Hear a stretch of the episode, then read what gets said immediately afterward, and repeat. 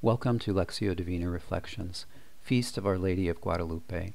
The angel Gabriel was sent from God to a town of Galilee called Nazareth, to a virgin betrothed to a man named Joseph of the house of David, and the virgin's name was Mary.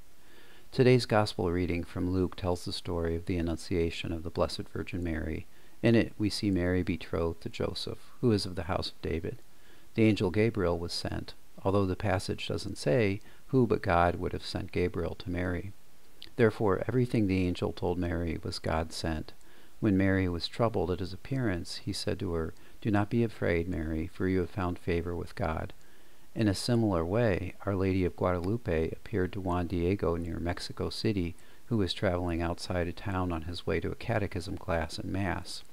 Mary told him in his native Nahuatl language, For I am your merciful mother, to you and to all mankind who love me and trust in me and invoke my help.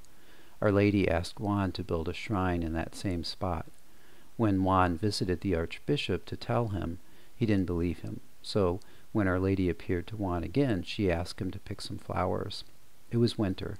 Nonetheless, Juan found many flowers of a type he had never seen. The Virgin placed them in Juan's tilma. When Juan returned to the Archbishop, he presented the tilma. The flowers, Castilian flowers not found in Mexico, fell out.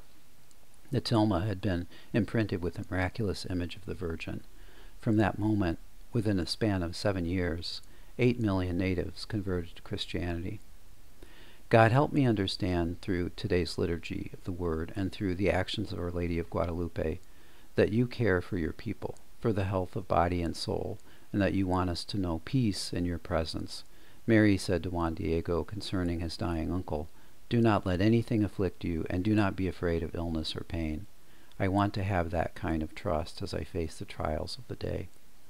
Lord, I know you are near. When I find myself becoming afraid of the task of this day, let me remember the words of the angel Gabriel and Our Lady of Guadalupe. Do not be afraid.